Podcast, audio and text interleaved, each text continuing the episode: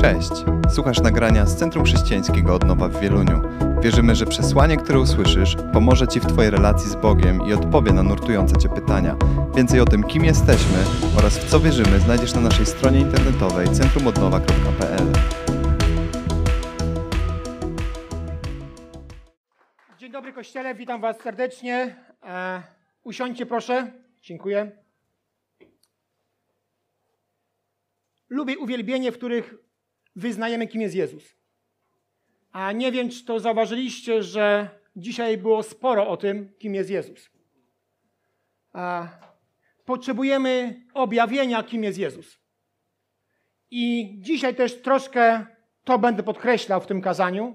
Ale zanim o kazaniu, to o serii, którą przez najbliższych kilka tygodni będzie, która będzie u nas gościć w naszym kościele. Seria nosi tytuł Spotkanie, Spotkania z Jezusem. I przez kilka najbliższych tygodni będziemy mówić o spotkaniu czy spotkaniach Jezusa z różnymi ludźmi. Każde z tych spotkań zapisane jest w Ewangelii Jana. I każde według ewangelisty było historią różnorodnych przyjaźni i miłości, które pozostawiły w życiu tychże ludzi niezatarty ślad. Wierzę, że ta seria ukaże nam obraz człowieka, który w różnorodny sposób spotyka się z prawdą. Wierzę, że ta, ta seria o spotkaniach Jezusa z ludźmi, którzy pochodzili z różnych środowisk kulturowo-społecznych, pomoże nam odkryć podstawowe prawdy biblijne oraz pozwoli nam jeszcze bardziej ludzi zrozumieć, a i być może ktoś z nas utożsami się z którąś z tych postaci. Dzisiaj rozpoczynamy tę serię od dwóch spotkań, od historii dwóch spotkań. Od spotkania Jezusa z Janem Chrzcicielem i spotkania z Nikodemem. I na początku powiedzmy sobie, kim jest, kim był Jan Chrzciciel. Jan Chrzciciel, podobnie jak wielu współcześnie żyjących ludzi, urodził się w bardzo pobożnej rodzinie. Nadano mu imię Jan, które jest pochodzenia hebrajskiego i oznacza tyle, co Bóg jest łaskawy i Jahwe się zmiłował. Myślę, że to tłumaczenie imienia w bardzo mocny sposób podkreśla, że narodzenie Jana było cudem. Pierwszy rozdział Ewangelii Łukasza mówi o tym, że e, był synem Zachariasza i Elżbiety, że Elżbieta była bezpłodna, oboje byli w starszym wieku i jeszcze dodatkowo Zachariaszowi objawia się anioł.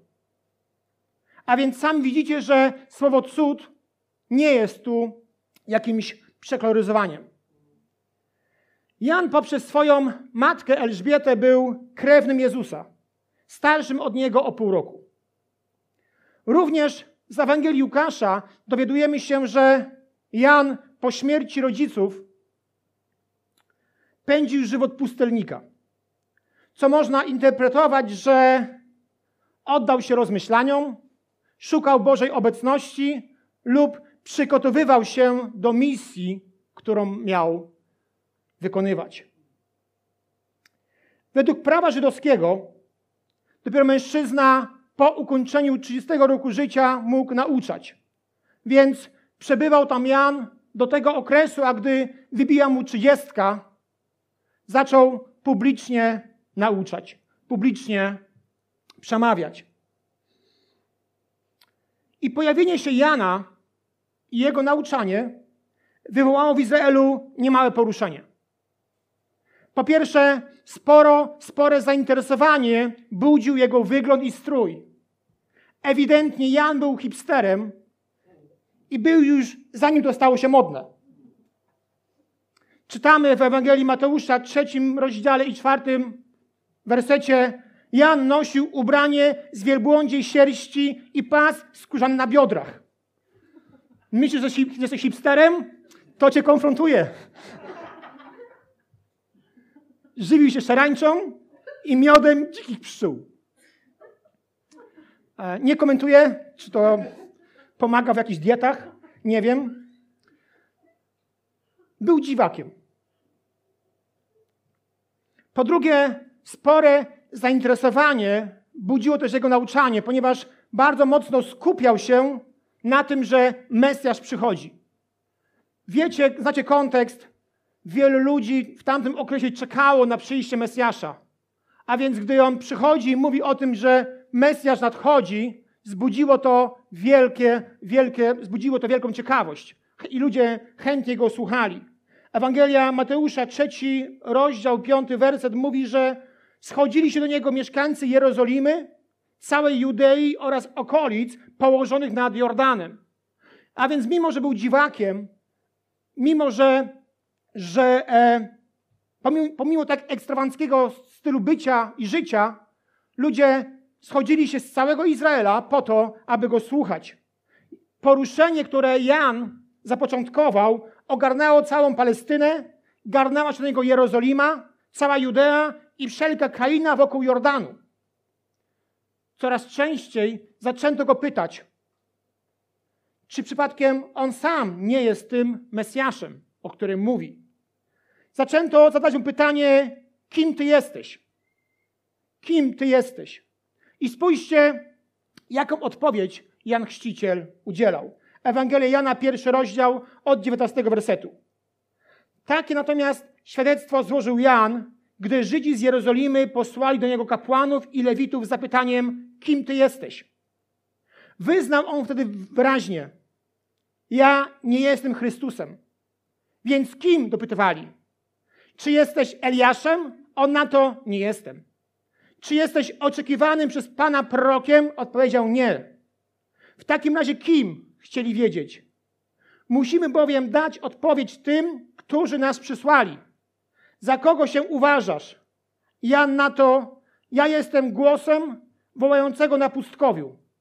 Prostujcie drogę Pana, jak powiedział prorok Izajasz. Kim ty jesteś? Nie wiem, czy zauważyliście, że to pytanie, kim jesteś, to odwieczna pokusa, która, stano, która mówi o tym, że człowiek chce się przedstawić jako ktoś lepszy, nadzwyczajny, kimś wyjątkowy niż rzeczywistości. Pytanie, kim jesteś, często jest pokusą, aby mówić o sobie więcej, niż zazwyczaj to wygląda w życiu. Jan nie koloryzuje. Jan tego nie robi. Być może rozumie, że ci sami ludzie, którzy przyjmują taką naszą autoprezentację za wyjściową prawdę, będą dokładnie sprawdzać, a następnie korygować to, co mówię, z tym to czynię. Nie ulega pokusie nie koloryzuje, nie, daje obrazu innego niż jest rzeczywistości, tylko zgodnie z prawdą orzeka, ja, jest, ja tylko jestem głosem wołającego na pustkowiu. Prostujcie drogę dla przyjścia Pana, bo On nadchodzi. Jan ewidentnie rozumiał, że to, co robi, jest wystarczające. On nie musi kłamać, nie musi koloryzować, aby podbić to, co robi. Jan rozumiał, że każda służba dla Boga wyróżnia, a nie umniejsza. Jan nie mówi, ja jestem Eliaszem, ja jestem tym głosem, jestem tym wyjątkowym, tą wyjątkową osobą, która mówi o tym, co ma być. Ja nie jestem nawet prorokiem. Ja jestem tylko sługą Bożym, który mówi o tym, kto jest ważniejszy niż ja. To jest bardzo ciekawe, ponieważ, jak powiedziałem wcześniej, walczymy z pokusą, aby trochę podbić aby trochę powiedzieć więcej o sobie niż jesteśmy w rzeczywistości. Ale jak powiedziałem też wcześniej, to i tak wyjdzie. Ci ludzie, który, którzy przyjmują naszą autoprezentację, wcześniej czy później skorygują to, czy tak to wygląda. A więc Jan miał świadomość, że każda służba dla Boga wyróżnia, nie pomniejsza. I że jego czyny były odbierane jako czyny prorocze i to już wystarcza. Wiedział, że to, co robi, już czyni go wyjątkowym. Jego misja jest wyjątkowa i nie ma potrzeby dodawać coś od siebie. Wyprzedzał czasy, które miały przyjść. Ta służba, ta misja była dla niego wyjątkowa, dlatego nie koloryzował. Był świadomy, że jego czyny były jedynie cieniami prawdziwej rzeczywistości.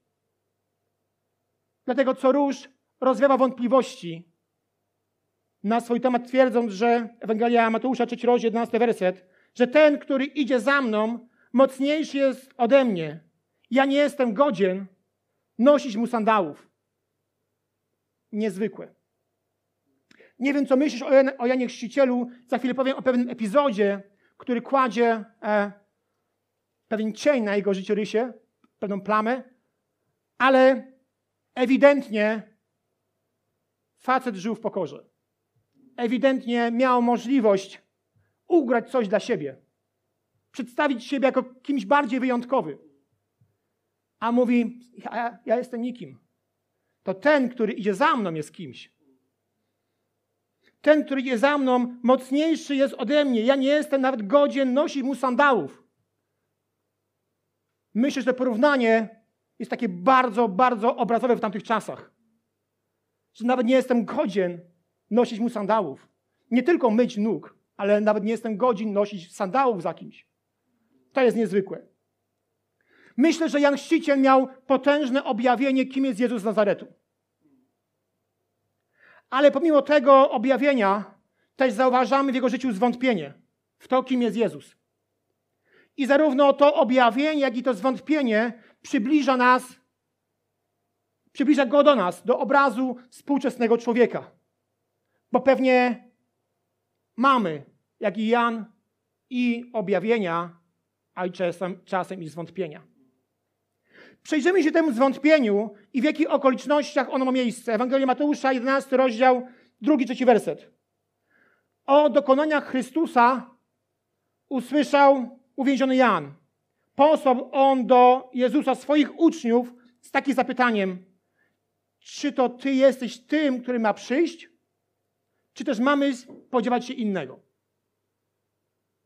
Najpierw jest przekonany o tym, że Jezus Nazaretu jest tym Mesjaszem, ale to ulega zmianie, gdy jest w więzieniu. Pierwsze zdanie o tym mówi, że o dokonaniach Chrystusa usłyszał uwięziony Jan. Czyli Jan jest uwięziony i w tym więzieniu dopada go to zwątpienie. Udziałem Jana Chrzciciela, podobnie jak współcześnie żyjących mu Żydów, jest trudność rozpoznania Jezusa. Czy ten Jezus to naprawdę ten Mesjasz? Nurtowało ich pytanie, czy tak długo wyczekiwany Mesjasz byłby człowiekiem o tak skromnym wyglądzie i pochodzeniu? Czy ten Mesjasz tak słabo ma wyglądać i tak niskie mieć pochodzenie? Łatwo jest wierzyć w coś urzekającego, coś pięknego, coś boskiego, coś cudnego, gdy jest daleko. Ale gdy czegoś się spodziewamy, gdy mamy obraz, pewien obraz w swojej głowie i to nadchodzi, to myślimy sobie, czy naprawdę to? Czy to wyczekiwane tak wygląda? Czy to, o co się modlę, ma tak wyglądać? Czy też raczej coś innego ma przyjść? Trudniej jest stanąć twarzą w twarz z tym czymś, co przyszło. Tu i teraz. Trudno jest Janowi wyznać, że to on jest tym, który miał przyjść. Że to jego kuzyn jest Mesjaszem. I to zwątpienie. Te pytania szczególnie nasilają się w więzieniu. Gdy jesteś uwięziony, gdy jesteś odizolowany, gdy z czymś się zmagasz i jesteś w tym sam. Gdy jesteś uwięziony, to najłatwiej o zwątpienie. Gdy jesteś uwięziony, przez chorobę, najłatwiej o pytanie, czy Bóg naprawdę uzdrawia. Gdy jesteś w więzieniu cierpienia, depresji, gdy jesteś uwięziony przez problem, to najłatwiej o pytania, czy naprawdę Bóg mnie kocha. Czy naprawdę Bóg uwalnia? Czy naprawdę Bóg zaopatruje? Jan, będąc uwięzionym, pomimo wcześniejszego potężnego objawienia, kim jest Jezus, zaczyna wątpić i już nie wie, co myśleć o Jezusie. Czy to nie upodabnia nas do Niego? Moi drodzy, historia Jana Chrzciciela mówi mi o czterech rzeczach. Po pierwsze, Jan Chrzciciel przebywał na pustyni. Chciał przybliżyć się do Boga, ale to nie pustynia ani nie samotność zmieniła jego życie.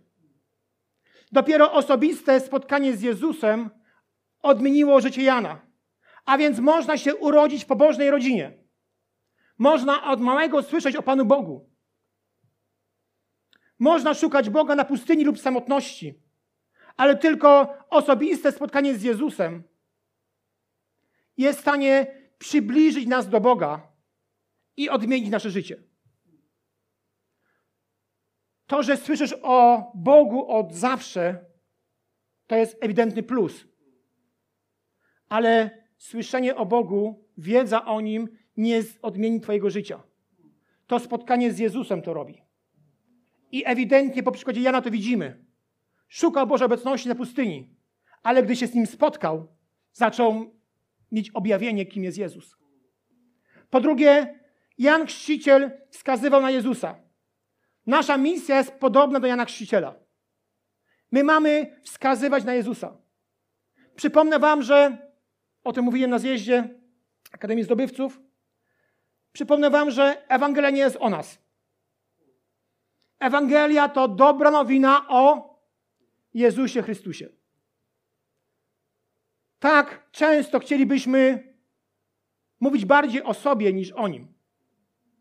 Tak bardzo często chcielibyśmy ulec tej pokusie i mówić o sobie więcej niż jest to prawdziwe w rzeczywistości.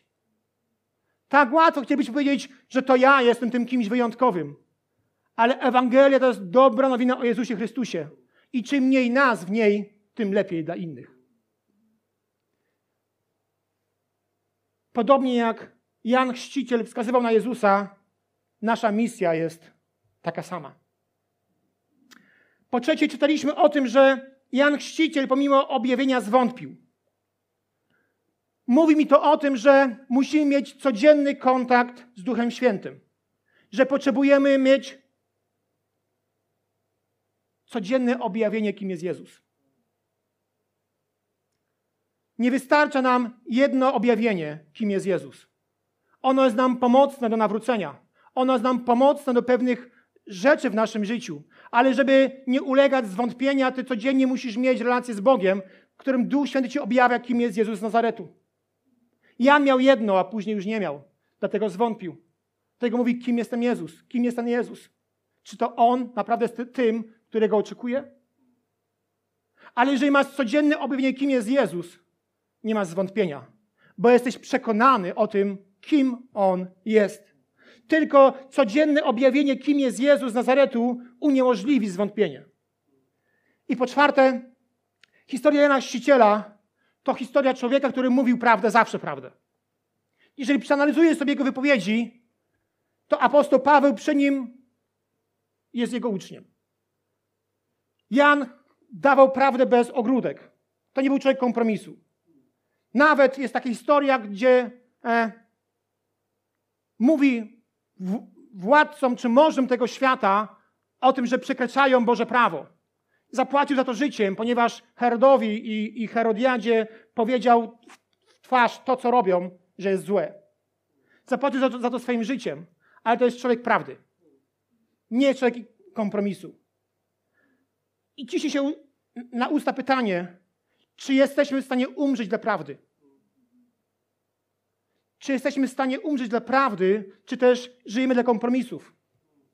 Trochę Żydem, trochę Grekiem, trochę w kościele, trochę poza kościołem, trochę z Panem Bogiem, trochę po swojemu. Jan taki nie był. Jan żył dla prawdy. Jan mówił o prawdzie. On nie znał kompromisu w swoim życiu. Nawet gdy groziła mu kara śmierci, powiedział to, co czuł, że Bóg chce przekazać. Czy jesteś w stanie żyć, umrzeć dla prawdy? To tyle odnośnie na chrzciciela, ponieważ e, kolejną część kazania chcę powiedzieć troszkę o spotkaniu Jezusa z Nikodemem. E, bardzo intrygujące spotkanie, bardzo tajemnicze, e, bardzo głębokie. Jak wiecie, Jezus spotykał na swojej drodze tysiące osób. Tysiące różnych osób. I też spotkał na swojej drodze faryzeusza, dostojnika żydowskiego o imieniu Nikodem. Ten mądry i pobożny Żyd jest przykładem osoby pobożnej, ale swoją pobożność wyraża nieco inaczej niż Jan Chrzciciel. W moim przekonaniu to przykład współczesnej osoby, która mówi: W takiej wierze się wychowałem i w takiej umrę. Nikodem przez całe swoje życie, poprzez perspektywę swojej tradycji, od której, której był nauczony, patrzy na relację z Bogiem. Ta perspektywa jest bardzo mocno ustawiona. To jest Boże, to już nie jest Boże. Poprzez pryzmat tej, tej tradycji ciągle żyje. E, ale pojawienie się Jezusa i czyny, które Jezus dokonuje, wprowadzają zamieszanie do jego życia. O tym szalenie intrygującym i tajemniczym spotkaniu czytamy od początku trzeciego rozdziału Ewangeliana. Zwróćmy uwagę na początek tego spotkania. Od pierwszego wersetu. Był wśród faryzeuszów człowiek o imieniu Nikodem, radny żydowski. Przyszedł on do Jezusa w nocy i powiedział: Mistrzu, wiemy, że przychodzisz od Boga jako nauczyciel. Nikt bowiem nie mógłby czynić takich znaków jak ty, gdyby nie było z nim Boga. Czytamy, że przyszedł do Jezusa w nocy. Wybieranie pory nocnej na spotkanie dla mnie oznacza dwie rzeczy. Albo ktoś jest tak bardzo zajęty w ciągu dnia, że nie ma czasu podczas dnia się spotkać, albo to, że chce ukryć swoją twarz przed oczami wścibskich sąsiadów lub wszędobylskich gapiów. A więc udaje się nocą na to spotkanie. I to mi mówi o tym, że jest reprezentantem osób, dla których reputacja ma duże znaczenie. Jest reprezentantem osób, dla których opinia publiczna ma ogromne znaczenie. Prawdopodobnie boi się tego lub wstydzi, co ludzie powiedzą, gdy dowiedzą się o tym, że on, dostojnik żydowski, spotyka się z jakimś tam Jezusem. Dlatego po, po kryjomu, pod osłoną nocy, przychodzi na spotkanie i rozpoczyna dialog z Jezusem. Już na początku rozmowy mówi: Wiemy, że przychodzisz od Boga jako nauczyciel. Nikt bowiem nie mógłby czynić takich znaków jak ty, gdyby nie było z nim Boga. Innymi słowy mówi rabi. Wiemy, że od Boga przyszedłeś. Tutaj też ma miejsce objawienie. Myślę, że on już wie, kim jest Jezus z Nazaretu, a obserwuje znaki, które czyni, interpretuje to w właściwy sposób i to doprowadza do spotkania tego doświadczonego faryzeusza w nocy z Jezusem. Dla niego wszystko jest jasne i logiczne. Ktoś, kto czyni takie rzeczy jak Jezus, nie może nie być od Boga. Wszystko jest jasne i, i czytelne dla niego, ale potrzebuje potwierdzenia z ust Jezusa, że Jezus jest tym Mesjaszem. Dogłębnie przeanalizował to, co się wydarza i potrzebuje potwierdzenia, a może pochwały od Jezusa. Dobrze, Nikodemie, świetnie to zrozumiałeś, idziemy dalej. Ale Jezus zaskakuje Nikodema i zamiast potwierdzenia i pochwały, pobożny faryzeusz jest wprowadzany e, w jakiś kosmos. W coś, co dla niego jest po prostu ponad jego myślenie. Jezus do niego mówi, Ewangelia Jana, trzeci rozdział, trzeci werset. Ręczę i zapewniam, kto się nie narodzi na nowo, nie może zobaczyć Królestwa Bożego. Przypomnę o tym, że Żyd był w wieku ponad średnim. I dla trzeźwo myślącego człowieka ta prawda nie mieści się w głowie logicznego zrozumienia. I odpowiada, kolejny werset. Jak może urodzić się człowiek, gdy jest stary? Nie wejdzie przecież ponownie do łona swojej matki, aby znów wydała go na świat. Nie wiem jak wy, ale gdy ja o tym myślę, o, tej, o tym dialogu, to w tej wypowiedzi widzę zdziwienie Nikodema, a może nawet rozczarowanie. Przyszedł do Jezusa nocą i, i pewnie z myślą, że ta rozmowa będzie na poziomie. Poziomie przynajmniej jego. Intelektualnie religijna, religijny dialog, a nagle słyszę jakieś niedorzeczności. Słyszę, że on jako stary facet musi się na nowo narodzić. Ale mówi jak? W ogóle o co chodzi?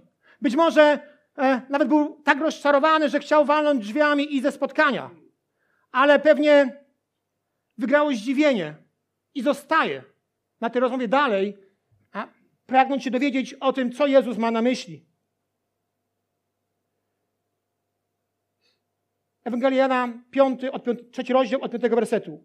Jezus odpowiedział, ręczę i zapewniam, że kto się nie narodzi z wody i ducha, nie może wejść do Królestwa Bożego. Co się narodziło z ciała jest ciałem, a co się narodziło z ducha jest duchem. Nie dziw się, że ci powiedziałem, musisz się na nowo narodzić. Wiatr wieje dokąd chce, słyszysz jego szum, ale nie wiesz skąd nadciąga i dokąd zmierza. Tak jest z każdym, kto się narodził z ducha. Nikodem słyszy o narodzeniu z wody i ducha. Nowa nauka głoszona przez Jezusa wymaga od niego otwarcia się na nowe rzeczy. Jezus widząc Nikodema tłumaczy mu: Nikodemie, to co jest ciałem, jest z ciała. To co jest duchowe, jest z ducha. Nie możesz tego zrozumieć w sposób logiczny. Musisz zrozumieć to, co duchowe, swym duchem. Bo wiatr dokąd wieje, wieje dokąd chce i nie możesz tego zrozumieć. I myślę, że Nikodem coraz bardziej coś mu się otwiera, jakieś sklepki w swojej głowie, coraz więcej widzi. Ale w pewnym momencie zadaje pytanie, dziewiąty werset. Jak to w ogóle jest możliwe? Jak to się może stać, mówi inny przykład. I na to pytanie Jezus ma odpowiedź. Istnieje tylko jedna możliwość. Uwierzyć w tego, który ci o tym mówi. Bo podobnie jak, Jan Mojże, podobnie jak Mojżesz wywyższył na pustyni węża, tak on musi być wywyższony, aby każdy, kto wierzy, miał w nim życie wieczne. Bóg bowiem tak bardzo ukochał świat, że dał swego jedynego syna, aby każdy, kto w niego wierzy, nie zginął, ale miał życie wieczne.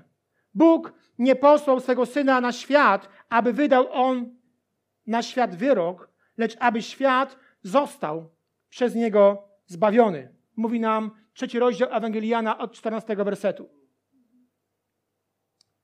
Ciekawe jest to, moi drodzy, że, ta, że to spotkanie Jezusa z Nikodemem ma początek, a nie ma końca. Wiemy, kiedy przychodzi Nikodem do Jezusa, wiemy, od jakich słów się ta rozmowa zaczyna, ale nie wiemy, na czym się kończy. Nie wiemy, co dalej. Tak często jesteśmy spragnieni zakończenia. Ale co, nawrócił się, czy nie w końcu? Co się z nim stało? O tym w tym miejscu Biblia mówi, ale w innych miejscach, o tym później powiem, jest coś więcej jeszcze na temat Nikodema. Puentując to wszystko, o Janie Chrzcicielu i Nikodemie można powiedzieć śmiało o tym, że Jezus był dla nich ważny. Porównując te dwie postaci, zauważamy, że w obu przypadkach miało miejsce objawienie. Zauważamy też, że obaj zbliżają się do Jezusa różnymi drogami, w innych porach i odmiennych momentach swego życia. Spotkanie Jezusa z Janem Chrzcicielem ma początek i koniec. Spotkanie Jezusa z Nikodemem końca nie ma. Obaj spotkali się z Jezusem i obaj zajęli przy nim różne miejsca. Inny był ich posługi, inaczej się jemu przysłużyli. Jan Chrzciciel był na początku służby z Jezusem, a Nikodem na końcu. Jan Chrzciciel był przed skoczkiem, a Nikodem był przy zakończeniu kariery mistrza. Bo przy właśnie to Nikodem on to dzielnie bronił Jezusa przed napastliwością i stronniczością arcykapłanów i faryzeuszy. O tym mówi nam siódmy rozdział, 50 werset Ewangelii Jana. I uwaga, po śmierci Jezusa to właśnie Nikodem razem z Józefem z Arymatei namasił ciało Jezusa i złożył go w grobie. Ewangelia Jana, 19 rozdział i werset 39. A więc widzimy na zakończeniu służby Jezusa e, że nie ma zbyt wielu uczniów, nie ma zbyt wielu ludzi, którzy tak może często za nim, gęsto za nim chodzili, ale jest Nikodem. I myślę sobie, gdyby to spotkanie nie przyniosło jakichś duchowych owoców, to czy Nikodem, tak bardzo szanujący swoją reputację, ryzykowałby pojawieniem się w tym miejscu? Namaścił, namaszczał. Wiemy o tym, że w tym, w tym czasie, w tamtym czasie ciało było namaszczane, więc uczestniczył w tym smutnym, smutnym, e, smutnej posłudze. I on razem z Józefem z Arimatei uczestniczył, w, czy był przy, w tym momencie e, przy Jezusie. A więc te dwa spotkania mówią nam o różnych momentach życia. O tym, że można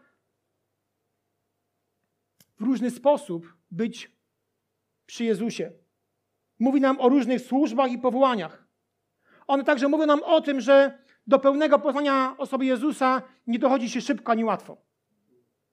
To często jest proces, który zawiera objawienia i zwątpienia, która, który mówi o tym, że raz wiemy więcej, a innym razem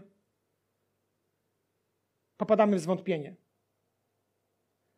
Ta historia też mówi o tym, że nikt bez osobistego objawienia, kim jest Jezus, nie jest w stanie pójść za nim. Nie jest w stanie go zrozumieć. Nie jest w stanie poświęcić mu swojego życia.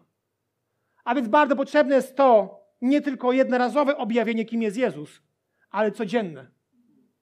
W swoich więzieniach, w swoich problemach, w swoich uciskach. Bardzo ważne jest to, abyśmy wiedzieli, kim jest Jezus. A to Duch Święty robi. Duch Święty objawia nam, kim jest Jezus. I być może tak jak Nikodem, potrzebujesz dzisiaj objawienia, kim jest Jezus. Być może nie masz odwagi tak śmiało do Niego podchodzić. Być może trochę zakradasz się do Niego, chcąc wiedzieć, ale też nie do końca być przez innych widziany w tym miejscu. Być może tak Nikodem potrzebujesz objawienia, bo, bo już coś sobie poukładałeś, ale potrzebujesz potwierdzenia. Być może potrzebujesz znaku od Boga. Że to, co czujesz i to, co słyszysz, jest prawdą, której, której całe życie szukałeś. Duch Święty chce się z Tobą spotkać i objawić Tobie, kim jest Jezus. Bez względu na miejsce, w którym obecnie jesteś. Duch Święty chce się spotkać z Tobą, jak Nikodem z Jezusem i objawić Tobie, że Jezus Chrystus jest drogą, prawdą i życiem. Że to On jest jedynym pośrednikiem i że innego nie potrzebujesz. Pośrednikiem do Ojca. On podobnie, Jezus podobnie, jak na spotkanie z Nikodemem, czeka na spotkanie z Julią, Bartkiem, Kasią, Martą, Moniką, z każdym z nas. Czeka, bo chce nam przekazać pewne rzeczy, które są tylko osobiste. Też o tym mówiliśmy na zjeździe, że pięknie jest to, e, gdy słyszymy kazania, gdy sobie notujemy różne rzeczy, ale wiecie, co ma największą moc? Największą moc ma to, ma to co powie Ci Bóg do Twojego serca osobiście. Co Bóg tu Ci coś przekaże. Tylko Tobie. I tylko w sobie właściwy sposób. Bardzo fajnie jest to, że sobie notujemy i róbmy to, ale też zabiegajmy o spotkanie z Jezusem, aby Duch Święty nam objawiał, kim On jest. Bo tego potrzebujemy. I to, że tu jesteś, czy też odsłuchujesz te okazania z internetu, świadczy o tym, że Jezus dla Ciebie jest ważny albo kimś bardzo ważny. Ale czas na kolejny krok. Czas na to, aby On był najważniejszy. A był tym numerem jeden w Twoim życiu. Uczyń Go kimś wyjątkowym. Powiesz Mu swoje życie i pozwól Mu wpływać na, na nie każdego dnia. I chciałem, abyście powstali. Chcemy się pomodlić o to.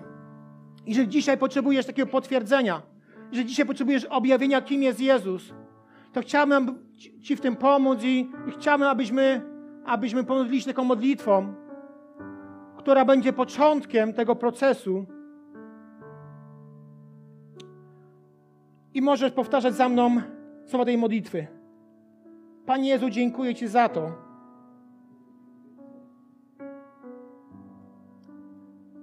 że każdego dnia mogę Cię poznawać.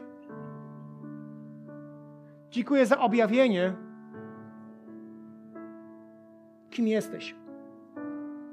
Dziękuję Ci za to, że choć wiesz o mnie wszystko, Ty ciągle mnie kochasz. Chcę dzisiaj Ci powiedzieć, że ja też pragnę Cię kochać.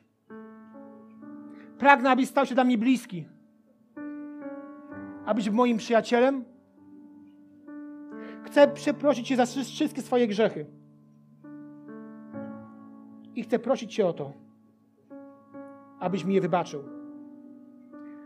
Pragnę powierzyć swoje życie w Twoje ręce. Proszę, stań się dla mnie kimś najważniejszym. Bądź moim Panem i Zbawicielem. I na pewno, Amen. I na pewno w tym objawieniu, kim jest Jezus, pomaga to, gdy czytasz codziennie Boże Słowo. Wiem, że my się powtarzamy i często o tym mówimy. To jest dla części z Was jak abecadło, ale my potrzebujemy abecadła. Boże Słowo mówi o tym, kim jest Jezus. Czytaj je codziennie. Rozmyślaj nad nim i rozkoszuj się. Jeżeli go nie masz, chcę Ci powierzyć.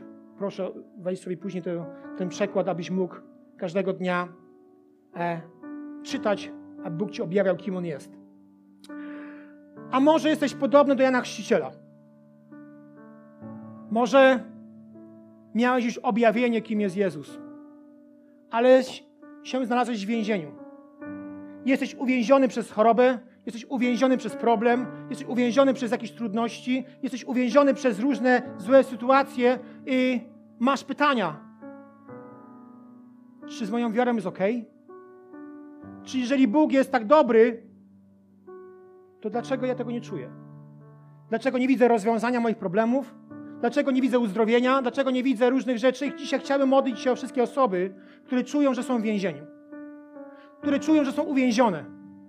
Albo przez chorobę, albo przez problemy, albo przez kłopoty, albo przez różne wydarzenia. Być może czujesz dzisiaj jak Jan Chrzciciel. Miałeś potężne objawienie, kim jest Jezus. Miałeś potężne objawienie. Dzieliłeś się nim bardzo chętnie. Dużo o nim mówiłeś. Byłeś nim zachwycony, a teraz jesteś w jakimś więzieniu. Jesteś uwięziony i mówisz sobie, czy, czy ten, w którego wierzę, jest tym Mesjaszem? Czy to, co wierzę, jest prawdą? Jeżeli dzisiaj czujesz, że jesteś uwięziony, jeżeli czujesz, że jesteś w jakimś miejscu swego życia, które, które nie komponuje się z tym, kim jest Jezus w objawieniu, to chcemy się o to modlić. Chcemy się o to modlić, aby Bóg wypuścił jeńców na wolność. Chcę modlić się o to, aby Bóg uwolnił Cię z choroby, z problemów, z doświadczeń. Chcemy wołać o to razem, jako Kościół, bo wierzymy, że modlitwa Kościoła ma moc. Więc jeżeli dzisiaj czujesz, że jest coś nie tak w Twoim życiu, że potrzebujesz Bożego uwolnienia, być może z problemów, być może z uzależnienia, być może z innych rzeczy, chcemy się o Ciebie modlić. Miej odwagę, proszę stanąć tutaj z przodu